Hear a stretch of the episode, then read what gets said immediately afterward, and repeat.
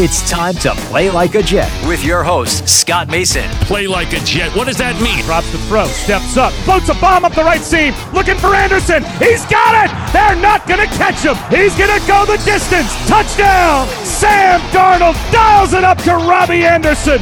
92 yards! Anderson, too much deflected, and picked off Mosley. He'll take it in. It's a pick six and a touchdown. Bell into the middle of that line, and it's a touchdown. Big return for Crowder. 85 yards. Pass thrown. There was contact with the quarterback, and it's incomplete.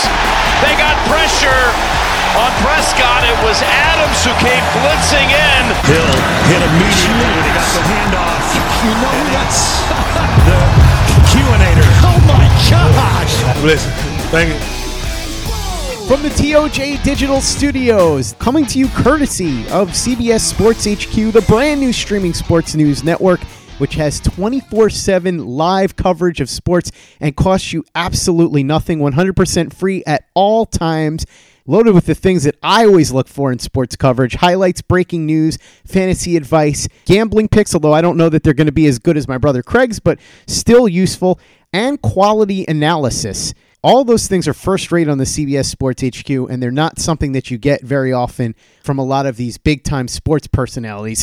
Skip Bayless. And the best part is, not only is it completely free 24 7, it doesn't even require a subscription or a login. You just download the CBS Sports app on your phone, Apple TV, Roku, Fire TV, and any other connected device at any time to watch CBS Sports HQ.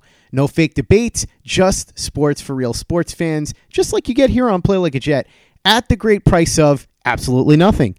You don't even have to log in or sign up for anything. Download the CBS Sports app and watch CBS Sports HQ today. This is Play Like a Jet. My name is Scott Mason. You can follow me on Twitter at Play Like a Jet1. And with all the craziness going on around Jamal Adams and all the speculation and all the talk about what's really happening, I wanted to reach out to a friend of mine that I know knows this side of the business better than most because he spent three years as the director of communications for the Tampa Bay Buccaneers. So he can help us clear up what's real, what's not real, what's a smokescreen, what's not a smokescreen, and above all else, what's actually going on when it comes to the he said, she said here between the Jets and Jamal Adams and the Dallas Cowboys and the Ravens and all the reporters and everybody else. Mr. Jon Grella. Jon, thanks so much for coming back on, buddy. I wish I could say it's my pleasure, Scott. It's great to talk to you at least.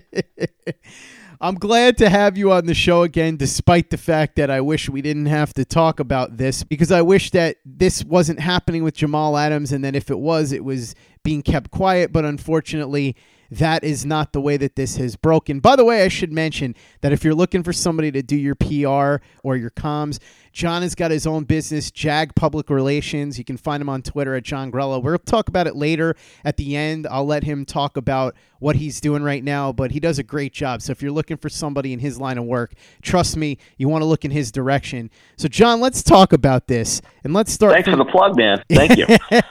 of course, man. I wouldn't say it if I don't believe it. I don't talk about things I don't actually believe on this show. And that's why we're going to get into our real beliefs about what's going on with this Jamal Adams situation. And you're going to help us Sure. move through this because you're somebody whose job it was for three years to kind of sift through the BS.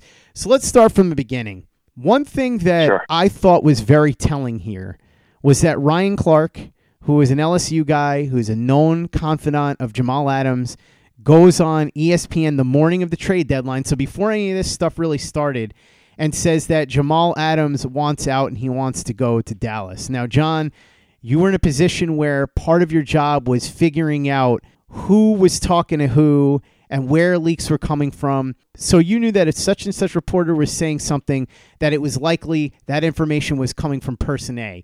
Or if Right. such and such radio guy was saying something, then it was likely that was coming from person B. Or if certain ex player was saying something, that was coming from person C. So in this case, my theory is that Ryan Clark wasn't just guessing here. He wasn't pulling it out of thin air. He was saying this because he was talking to Jamal Adams. Is that something that, as somebody who was a comms guy for three years running the Tampa Bay Buccaneers communications office, this would have been your line of thought if you were looking to plug this up? you're thinking about it the right way, Scott. In my days there, if a leak came out and it came through Jay Glazer, you'd know you'd have a list of suspects based on who had relationships with Jay. If a leak came out and it came through Chris Mortensen or Schefter or Alex Marvez or, or whoever, you would you would have different suspects.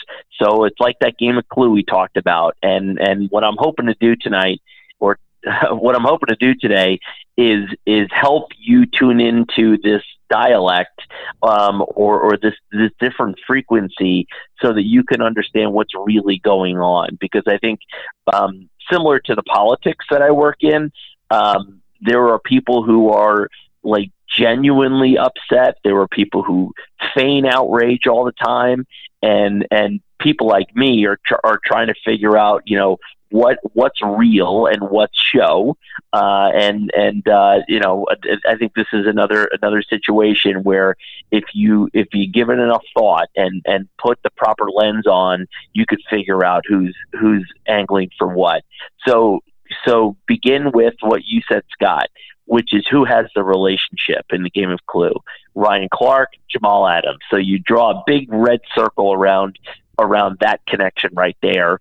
Uh, if Jamal Adams is on the trade block or is, is rumored, and Ryan Clark knows he's going on air that morning, he's definitely texting with his buddy the night before, the morning of, and he's not going to go on air and cause problems for his buddy against the guy's wishes. So that was no doubt planted in my view when I see something like that. Um, so th- th- uh, we can we can check that for now as as a as a very important wrinkle in this story. So that would be a logical follow to what we heard, which was that a couple of days before the deadline, Jamal Adams' agent had approached the Jets and didn't necessarily ask for a trade or demand a trade, but made it clear that Jamal Adams would be okay with the trade.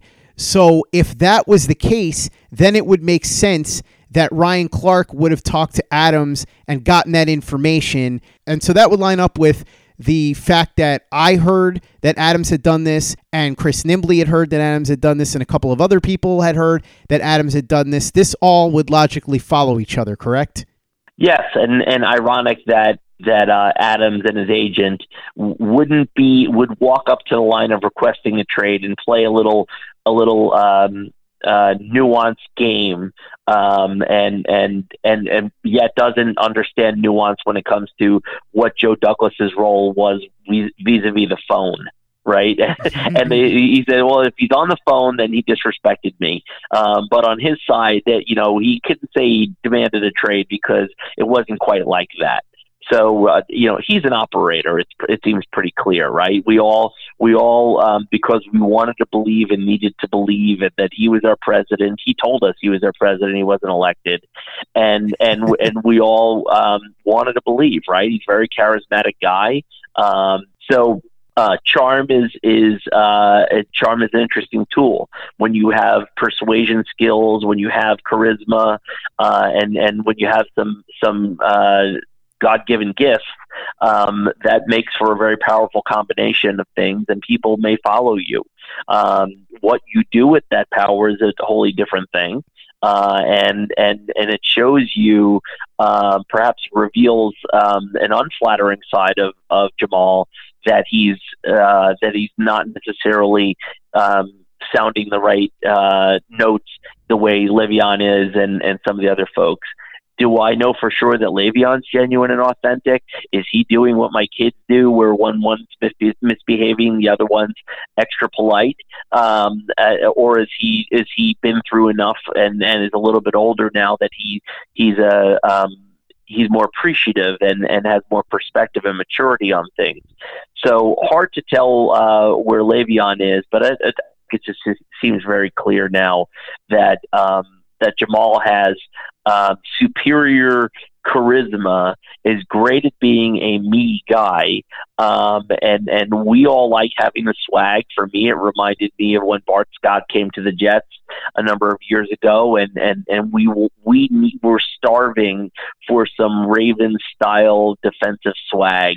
Bart Scott provided that, and we were glad to have it, and um, and that worked out.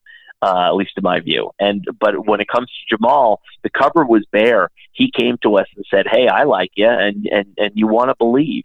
Um, but but I think he's uh, I far be it for me to ever agree with Mike Francesa, especially when it's him against the Jet. But I think he was correct. He must have talked to somebody smart uh, at lunch um, and listened for a change. And he and he said, you know, Jamal Adams likes to separate himself from the team, and that's not what leaders do. And I agree with that. He says, "I'm a winner." I'm not used to losing. Losing isn't cool by me, as if to to infer that the rest of his teammates may be comfortable with losing, but that's just not how who he is. A leader, a guy with the C on the chest, in my view, shouldn't be somebody who separate himself from the rest of the team. Shouldn't be um, demonstrating higher value at the expense of his teammates. And and I think it's pretty clear right now what he's doing, Scott, is the new formula, the new trend in the NFL, which is if you don't like where you are, you douse yourself in gasoline and light yourself on fire to get traded. Let's keep in mind what we were just talking about as far as his agent reportedly approaching the Jets and not asking for a trade or demanding one, but saying that Jamal would be okay with the trade because that will come into play a little bit later in this story.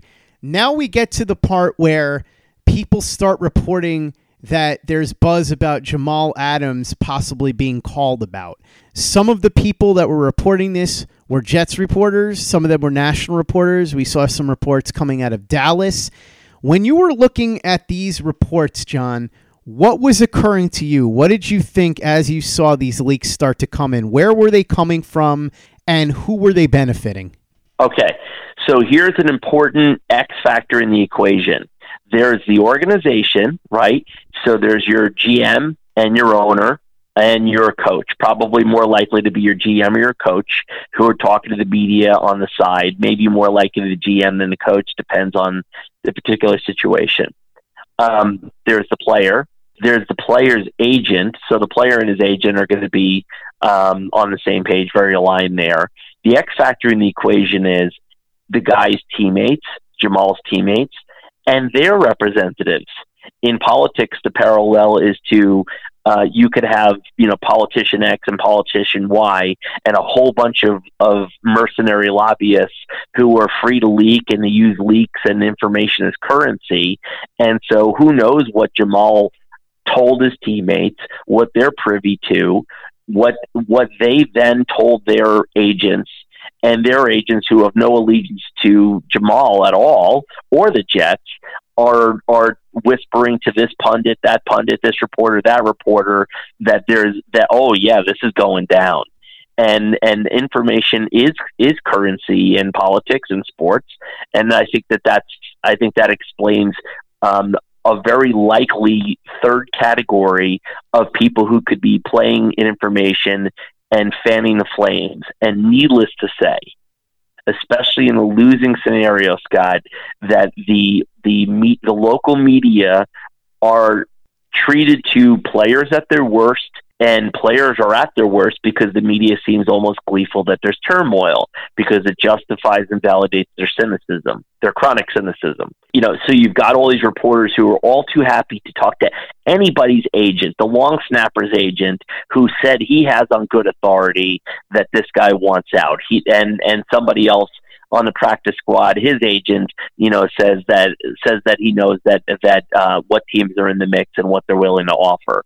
And and you know, in this day and age, what's what's the um, what's the punishment if if you're bartering with bad information on the agent side, uh, on the donor side, or on the recipient side? Right. Some more, you know heel juice to you know to kind of uh, to spread around and and to and to inject into the system more clicks and and more um, more buzz. While sports can bring us so much joy, it can also bring us a lot of unwanted stress, and that stress can make it difficult to concentrate, relax, and get decent sleep. Sunday Scaries was launched in 2017 by two best friends and business partners, Bo Schmidt and Mike Sill. They operated a full service bar with 50 employees and were always exhausted. They tried all kinds of products, but they didn't work. Then they started experimenting with CBD. They loved the effects and regained control of their days and nights, but they wanted better CBD products. So, what they did for themselves was specially formulate CBD gummies with vitamins D3 and B12 that were super consumable, easy to take on the go, and effective. Long story short, their specially formulated CBD products and vitamins helped relieve the overwhelming angst they felt on a daily basis. So in July 2017, they named the company Sunday Scaries and began sharing their products with friends and launched their online store at sundayscaries.com.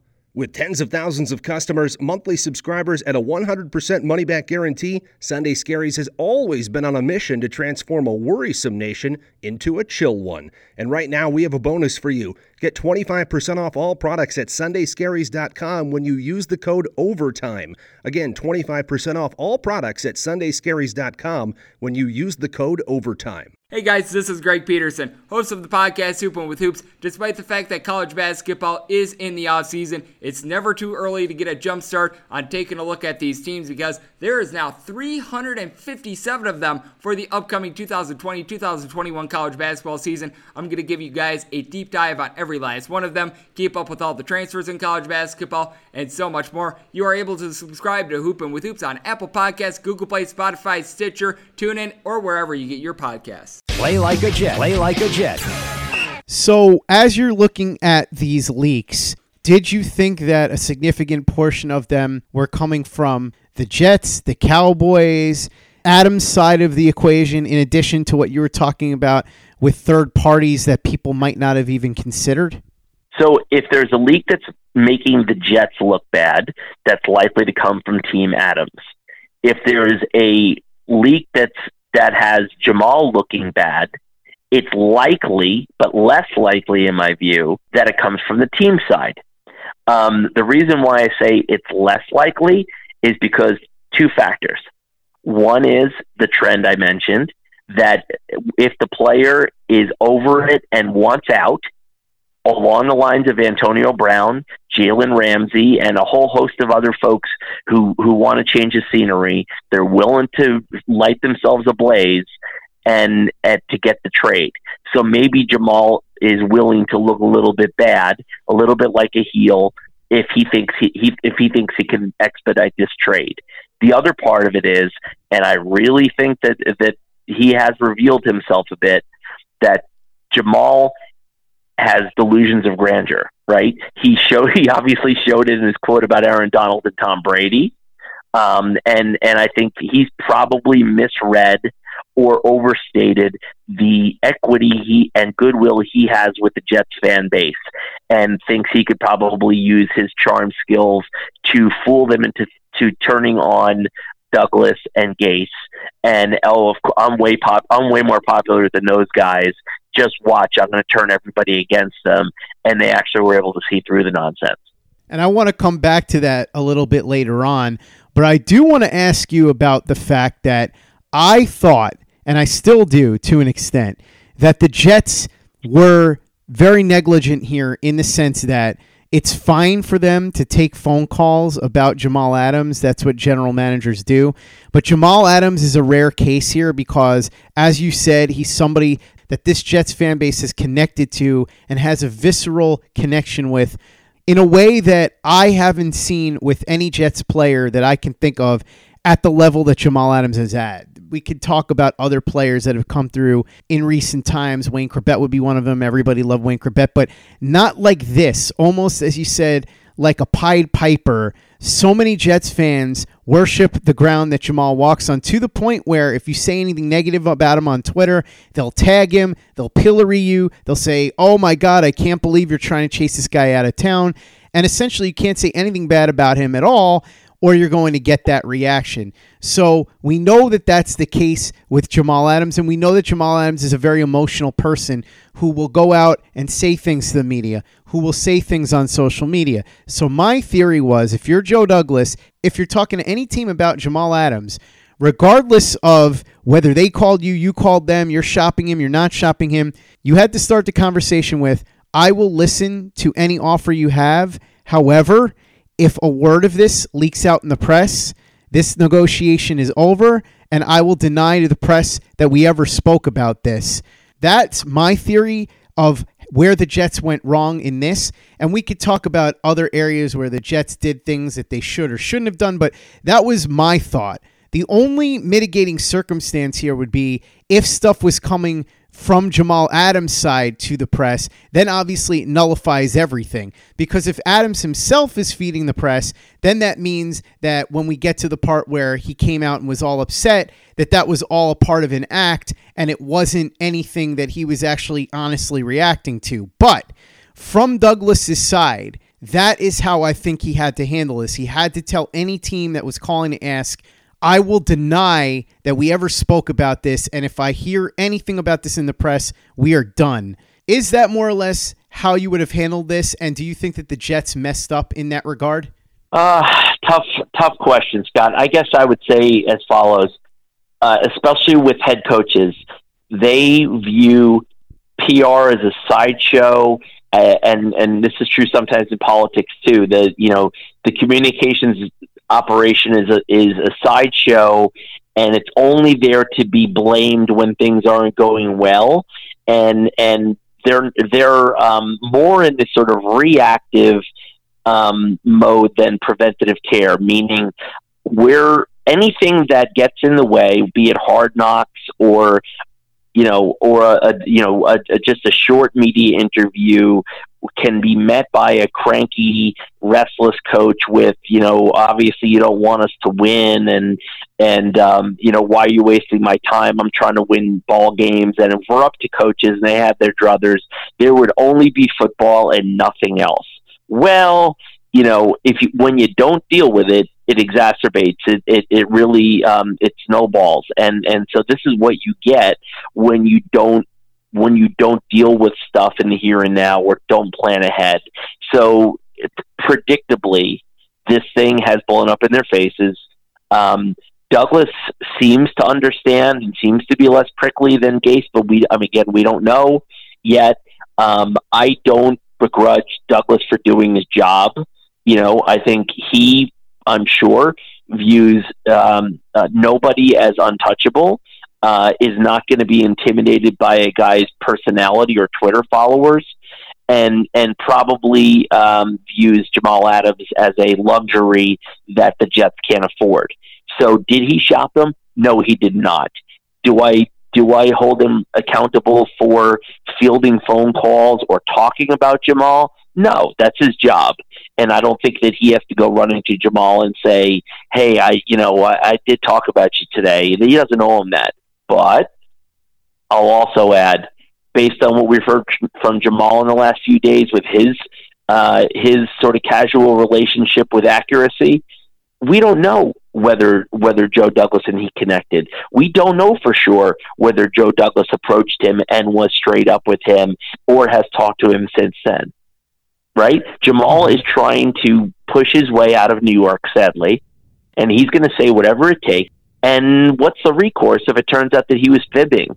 and he made it look like Joe Douglas was blowing him off or running away from him or he you know whatever didn't didn't look up at, at the breakfast table uh, it, you know, Jamal's just trying to get himself out of town right now. So whatever makes the team look bad, he's going to do to the point where they're going to they're going to um, feel like they have to deal him to get rid of the headache and give in to this this this burgeoning trend of players who are deciding um, not where they go like an NBA player, but but where they don't want to be, and they can and almost any NFL star can get his way out of a town if he wants to now. And to back up your point about making the Jets look bad, as this went on and on, there were people that said they started off hoping Adams wasn't getting traded to then hoping he would, only because there was almost no putting the genie back in the bottle here. Is that sort yeah. of how you felt as you were watching this play out? Yeah, I, I, I was one of those people actually, where on one hand you think I think of that Bart Scott um, example and say, you know, he was not only some of the best talent we had, but also had that swag and that charisma and leadership. Um, you know, I'm, I'm going to back off of leadership a little bit more a few days later um, because this isn't this isn't good leadership. right? This is this is using charisma maybe for less than wholesome ways, for for less than team building ways. I think that's fair to say, and and so uh, you know, I, I, I, I my views on him have changed, and you know, the bad news for Jamal Adams is yeah, you might get traded, but you're not going to get traded to the Dallas Cowboys, not over Joe Douglas's dead body. Hey guys, Greg Peterson here with the Baseball Betting Podcast. As we know, the MLB season is back in our lives. It's going to be a 60 game sprint unlike anything that we've ever seen before. And I'm going to be giving you picks every single day, seven days a week with Major League Baseball. We're also going to be keeping up with the KBO as well. If you like baseball and you like being able to make some money, subscribe to the Baseball Betting Podcast with Greg Peterson on Apple Podcasts, Google Play, Spotify, Stitcher, TuneIn, or wherever you get your podcasts. Play like a Jet. Play like a Jet. Right now, obviously, Jamal Adams remains with the Jets, and what happens from here on out is to be determined. But once this all wrapped up and Jamal Adams wasn't traded, then everything comes to a standstill, and you figure, okay, maybe this is a story for another day, and then it dies off until Jamal Adams does exactly what I was afraid he would do, which is why I said that the Jets had to do everything they could to keep this quiet. Unless, of course, as we said, it was Adams' camp that was leaking some of this. And if that's what was going on, then obviously there was nothing Joe Douglas was going to be able to do. But here's what Jamal Adams tweets out not long after the trade deadline ends, and he ends up not getting traded. Any reports of me asking to be traded from the New York Jets are completely false. At the end of the week last week, I sat down with the GM and Coach Gase and told them I want to be here in New York. I was told yesterday by my agent that the GM then went behind my back and shopped me around to teams, even after I asked him to keep me here. This is crazy business. So, Jon, I thought a couple of things were telling here, and I want you to help me decipher this.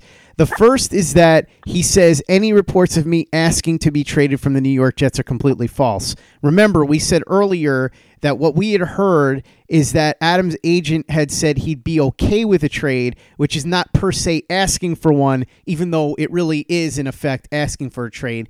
The other thing here is he says the GM. He does not say Joe Douglas by name, but he does say Coach Gase. So I thought that was interesting too. What do you make of what Adams tweeted here? And is there anything to read into the two things that I just pointed out? Oh, for sure. This is this makes me want to bust out my old uh, secret decoder ring. Um, you had to parse it and take it word by word and try to figure out what he actually meant. And and uh, the first thing that came to mind when I heard that statement, Scott, was if a player has a sit down with his coach and GM during a game week, something's going on. So they weren't just like hanging out, having a progress report or, or doing a performance review. Why were the three of them sitting down together during a busy week? That doesn't just happen.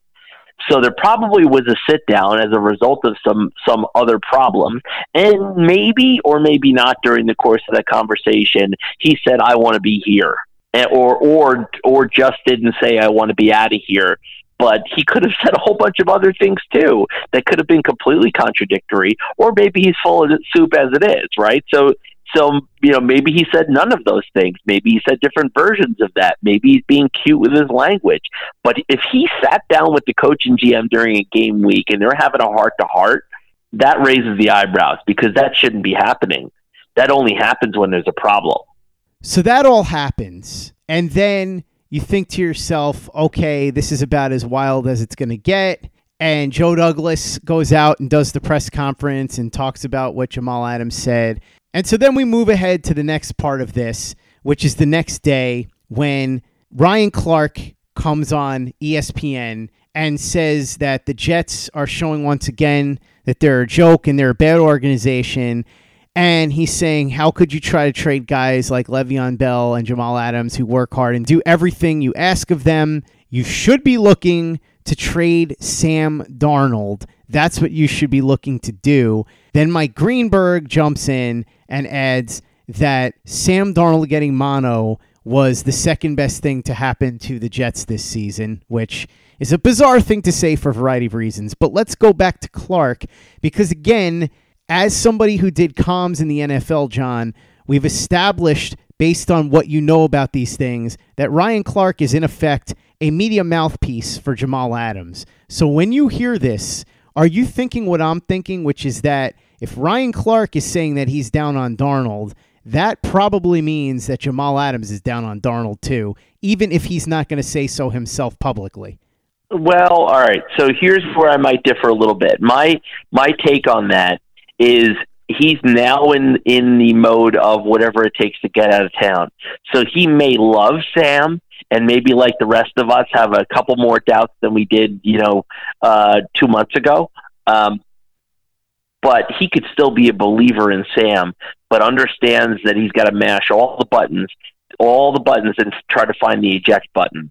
And and so he's just looking for that eject button, and it's going to say whatever it takes. And the best way to get out of New York right now is by pissing off the GM, pissing off the coach, crapping on the quarterback, and then you're going to get yourself out of here. And that's what he's going to do. Look, the KO situation, which you know, which uh, you know, we has been obscured by by something bigger and more meaningful with Jamal, um, may give you a little bit of a clue. I mean, there's a little bit of a roadmap that KO provided. If you create problems in the locker room and you create noise in the media and then and and you run to the media to tattle on your coach, your GM, and then the team the team does what it thinks it needs to do and says, "Well, you're going you're gone now." Well, before before you're gone, what may have happened in both situations is that the coach and GM tell the player, "Okay, I'm going to need you to go out there and say, there were no trade talks and that you want to be here. And the player maybe does what the, what the team wants one minute, and then uh, you know the next minute he's he's working back channels or contradicting contradicting himself somehow. So he in both players' instances, I had those feelings where the players almost were reading like a hostage note, and and we're forced to say or asked to say, if you're a team player and you don't want to be viewed as, you know, a malcontent, I'm going to need you to go publicly and say, you know, I absolve the organization of this responsibility, right? So that's one. Two is if a player's upset, upset about losing, upset about a situation, and you want to demonstrate that you're the leader that you say you are, then you don't run to the media. The media do not wish you well, and and they're not wearing green right? And just like we said about Francesa, uh, Francesa's observation before, is this is another example of Jamal separating himself from his teammates. And if you're upset about something, if you're upset about a game, and I've been around a lot of players who've been upset about situations, a game, how the season's going, and whatnot. The last people many of them would want to go to is the media because they know the media is not your friend. But Jamal is trying to manipulate the media because he thinks he's smarter than everybody. He thinks he could he could dupe the fans. He thinks he could dupe the media, and he thinks he could separate himself from his team to get his ticket out of town. So that that was another example. And and if you if you're upset that the that the GM has not sought you out and you haven't sat down with the GM since I guess a few days ago, but you did have the time to sit down with to sit down with um, with the boys in the locker room, meaning the media, not your not the teammates in green, and and and to text with Ryan Clark and who knows who else, then then you're not shooting straight. Right, right. You are you are trying to to win a PR battle and and trying to use your persuasion skills and your platform, your influence to to get yourself dealt out of town. Which plays into the next part of this story, where he talks to the media later that day after the Clark comments, and then says that he's very hurt and compares himself to Tom Brady and Aaron Donald, saying the Rams don't take calls for Aaron Donald. The Patriots don't take calls for Tom Brady. By the way, the Rams did take calls for Aaron Donald a couple of years ago when they were in an impasse on the contract situation, and he was. And you know out. the Patriots did. I'm watching Jimmy G right now. You know, you know that the Patriots took calls on Tom Brady when they were deciding what to do there. Bill Belichick would trade his own mother for the right price. I think we both know that.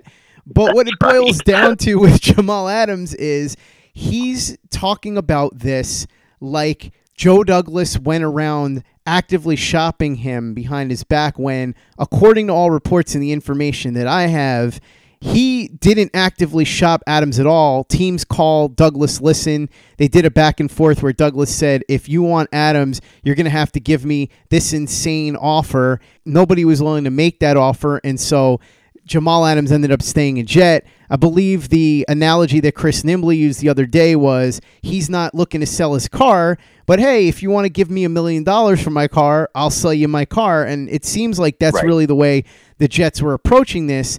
Meanwhile, Jamal Adams isn't framing it that way. He's framing it as if Joe Douglas was actively shopping him and was desperately trying to trade him, which doesn't seem to be the case. Is this an instance of Jamal Adams being oversensitive, or do you think that there's more to this, that he was trying to use this to spin the situation to make Joe Douglas look like the bad guy to cover up for the fact that he wants out of town and he doesn't want fans to know that he wants out of town because it kind of felt like that to me. And I'm not saying that I have any definitive proof of that. Again, Jon, I'm just trying to get you to help us see what the real story is here from the lens of somebody who dealt with Yeah. this kind of thing for three years up close. What do you think was going on here? if Jamal was as smart as he thought he was, then he wouldn't, on one hand, say, I'm hurt they wanted to deal me, and oh, geez, it really would have been great to play for the Cowboys. You know, I grew up in Dallas, right? so you you got to choose one line or the other. And but but that's why I'm saying he's pressing every button.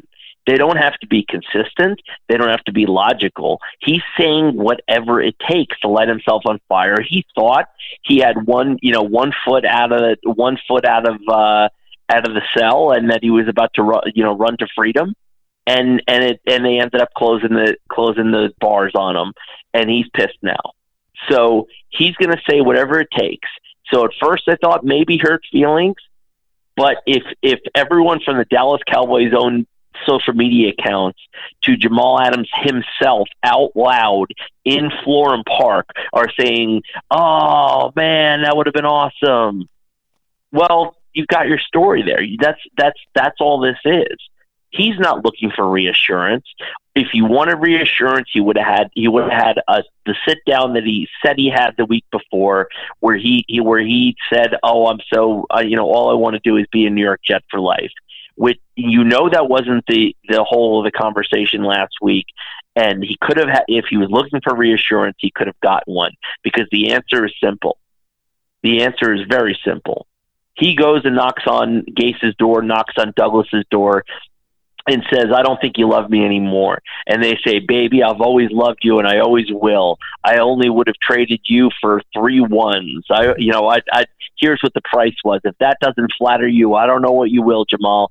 But you know, and, and if Jamal wanted to be reassured, he would have been. But he just wants out.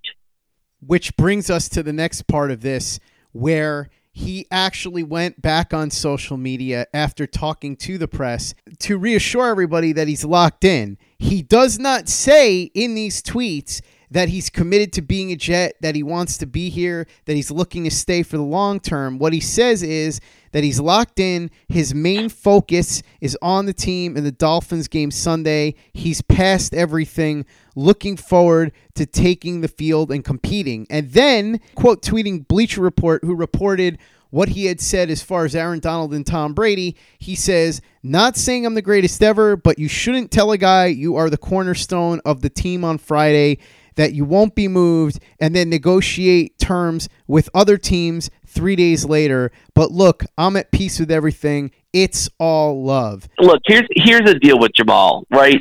He he's he's absolutely miserable. He separated himself from the team. He wants out. There's really nothing more to to all this. And the bad news for him, as I said before, is Joe Douglas will be damned if he deals deals Jamal Adams to the team he wants. I think he made a mistake by giving the locker room the idea that if they acted like KO or AB or any other uh, initials uh, you could think of, um, or Jalen Ramsey, I guess Jr. That that you can you can get yourself out of town, right? And and I think the other the other factor here is that Jamal Adams, because he needs to be loved, is dreading being turned on by the fan base, being booed at home, not being loved, doesn't want to doesn't want to jeopardize endorsements and his star. So he needs to look like he's he's committed to working, but he just doesn't want to work here. And so that's a fine line to try to um, uh, to try to walk. But that's that's what he's doing here, and I I think it would kill him if if he came out of the tunnel for our next home game and got booed, which he will. And that, of course, is the difference between him and Darrelle Revis. Part of why Darrelle Revis wasn't universally loved is because there was a significant portion of the fan base who believed he was selfish and greedy. You could take issue with what he did or not, but the point is, you knew where he was coming from and you knew what he was trying to do. It almost seems like Jamal Adams is trying to have things both ways here, where he can get what he wants without having to tell people what he wants because he knows that if he does that, he will end up being the bad guy. And then we get to the last part of this chapter, at least for now, where Jamal Adams is asked about the fact that he said he would love to play for the Dallas Cowboys. His response is that he only got to that after he was pretty sure the Jets were going to trade him. But I have to go back to the original point that we made, Jon, regarding Ryan Clark. Ryan Clark said the morning of the trade deadline, before any of this stuff was going on, that Jamal Adams wanted out and wanted to go to the Dallas Cowboys. It seems a tad coincidental that Ryan Clark Jamal Adams' confidant, good buddy, and media mouthpiece is saying this, and then all of a sudden, Jamal Adams only had this thought after the news and rumors came out about the possible trade later in the day. Uh, look, I, I, think it's probably the case that Joe Douglas, either out of spite or out of uh, leverage, um, you know, decided that he wasn't going to give Jamal or the Cowboys what they wanted. Didn't want to feel worked. Didn't want to feel manipulated.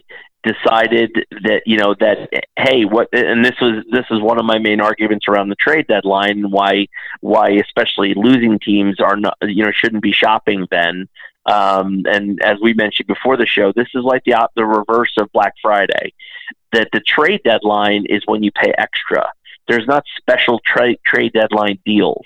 The winning team needs that extra piece, that one extra piece to put them over the top, and they pay a premium and they pay a tax to get a guy, to lure a guy away from a lesser team. The lesser team in that instance, while not happy that they're a lesser team, has has to be wooed and persuaded if Jamal Adams' true value is that he's a first rounder plus, which I think is fair. I don't think like unlike Leonard, where where you say you know was he worth a first round pick? In in Leonard's case, you'd say not. In the case of Jamal, you would say yeah, his talent dictates he's probably a first rounder, and maybe then some. If you're the Jets, you say if we trade Jamal for a one, considering a Pro Bowl talent, a young Pro Bowl talent, um, who's who's gotten a lot of admirers around the league, that you got to ask for more, or you're treading water. So if if Jamal's real value is like a first and a third, then why wouldn't the Jets ask for more than that? Because because the Cowboys had to know that a guy like that's not going to be gotten for just a one. The Jets are not in the business. They're not like the Oakland A's or the or the Tampa Bay Rays or something where where the you know, or the Marlins, uh, probably the best example of all, where we groom your stars of tomorrow right? like that's that's not what most teams want to be doing is is drafting good players and giving away the few good ones to real contenders and and starting from scratch all over again. So I, I don't blame the Jets one bit for for saying you know a one's whatever the number was that we're we're not content to have what we paid and just a tiny bit more. We're going to ask for a lot more than that because I know both parties are really excited right now. Jamal's excited to get out of town and get home to Dallas. The Cowboys are excited so much so that they're actually, you know, acknowledging rumors on their social media accounts. And you know what? I'm not going to be a pushover here. This is a trade deadline. If you want to unstick the player, then pay me. Right now, if you sign up over at mybookie.ag, you can place any prop bet you want, or you can bet on any of the games coming up this Sunday, including the Jets and the Miami Dolphins.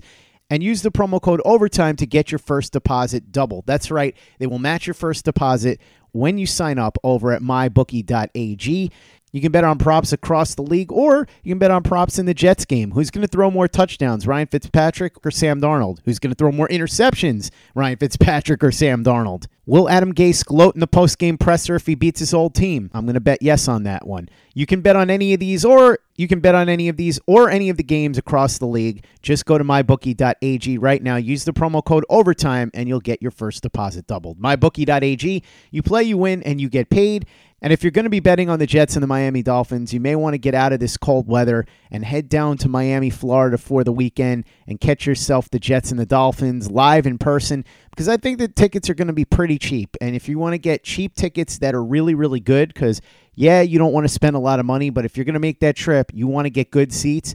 The best place to get good tickets for the cheapest price is at Vivid Seats. So if you download the Vivid Seats mobile app today, Enter the promo code OVERTIME at checkout. You will get up to 100 bucks off on your very first purchase. You can get tickets for the Jets and the Dolphins if you're going to Miami, or if you're sticking around and you don't want to use it on that, you can use your discount on a wide variety of events, including concerts, other sports like basketball and hockey, even a pro wrestling show. Whatever your heart desires, you can get tickets over on the Vivid Seats mobile app. So just download the Vivid Seats mobile app, use the promo code OVERTIME, and you will get yourself up to 100 bucks off on your very first purchase. So, Jon, it sounds like you think that in some way the Cowboys and Adams may have been working independently, but sort of together to try and make this happen because you had the Cowboys calling and make an offer, Adams floating it out there that he wanted to go to the Cowboys. So even if he didn't tell the Cowboys outright, he was using Clark as a way to give the bat signal to the Cowboys so they would step up and try and make this offer. And of course, the Ravens ended up getting involved. And from what we understand now, the Ravens actually were the ones that made the better offer. But that's what you think happened here with Jamal Adams, that he gave the bat signal out to the Dallas Cowboys through back channels.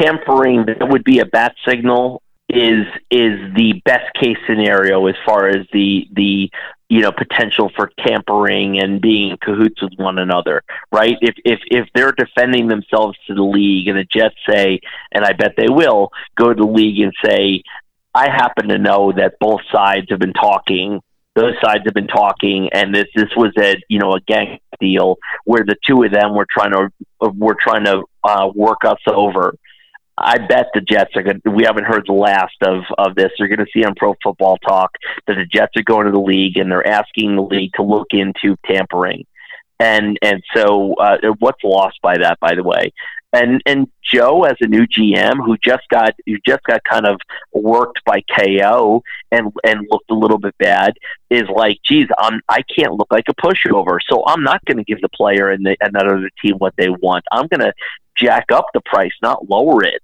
And and maybe maybe he'll deal him later on, um, but he's not going to be manipulated like that. And then and Jamal's having a temper tantrum now. He can't figure out where the eject button is. He thought he he thought he was home free, and he's not. He's stuck now and and and the and the problem is for for Jamal. He was hoping to be traded midweek and be playing at Texas Stadium this weekend or AT and T. Right? What is going to happen when the next Jets home game when he comes out of the tunnel and it's half boos, maybe more.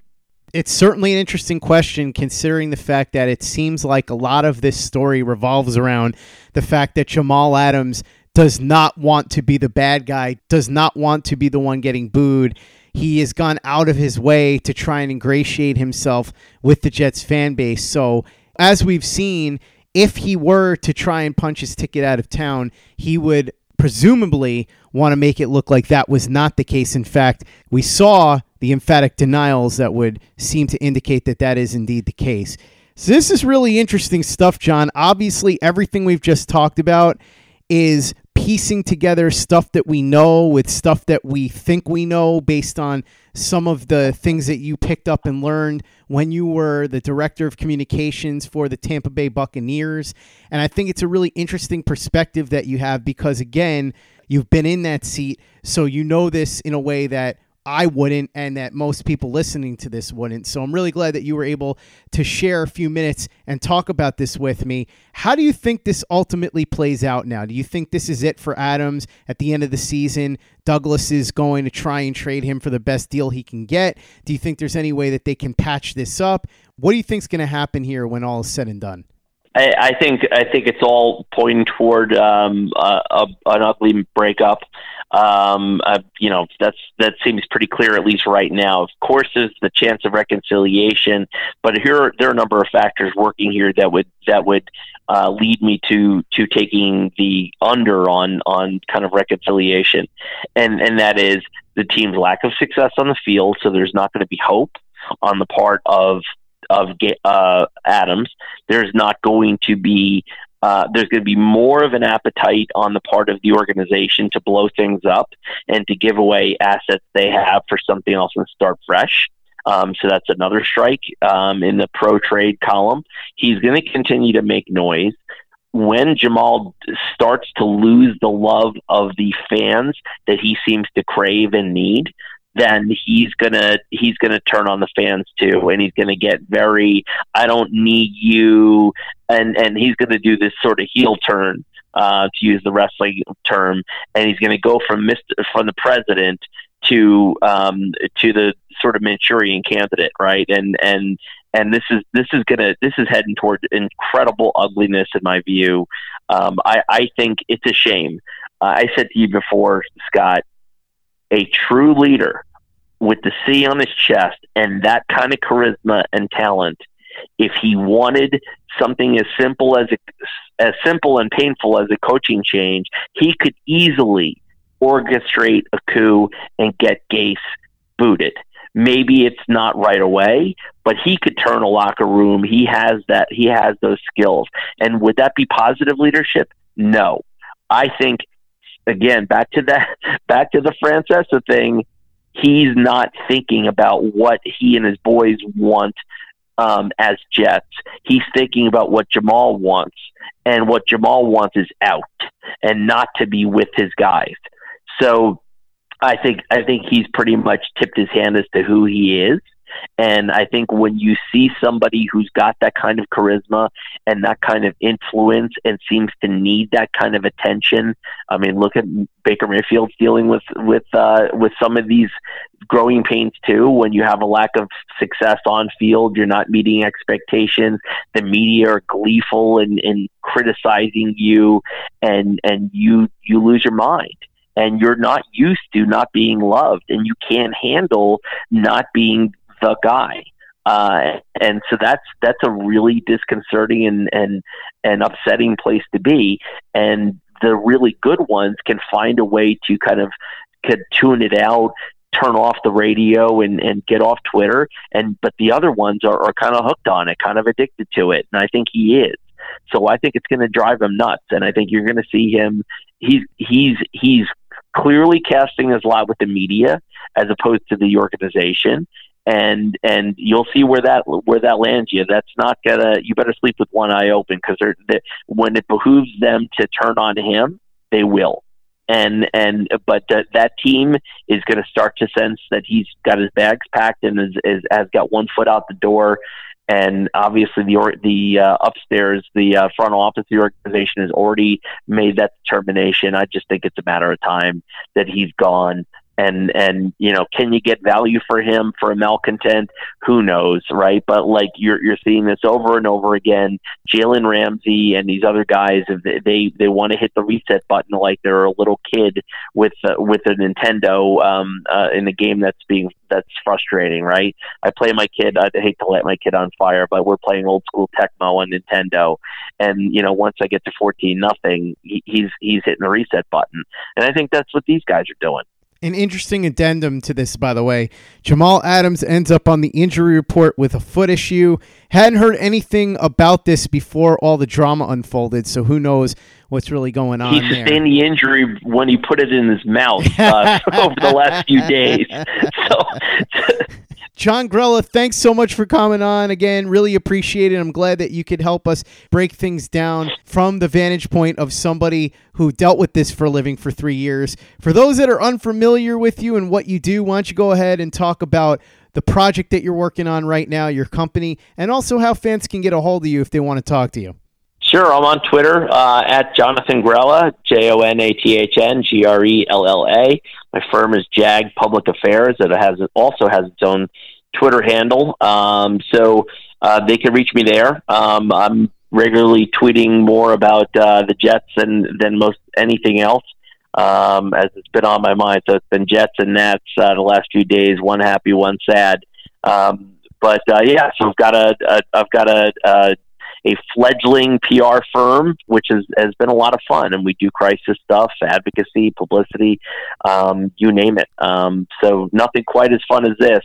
Um, it's it's really messed up what we're dealing with as Jets fans, and I, I think you I think you see um, you know people's true colors when the chips are down. Scott, it's a shame that we're we're we're doing it, but I guess misery loves company. I don't even know what to add to that, Jon. But go ahead and follow Jon on Twitter at Jonathan Grella. Make sure that you pick his brain on all things public affairs, but more importantly, the Jets, because I'm sure he'd rather talk about the Jets than public affairs. But if you are looking for a PR person, Jon's your guy. And for the latest and greatest in New York Jets podcasts, you know where to go. It's Turn on the Jets Digital and turnonthejets.com.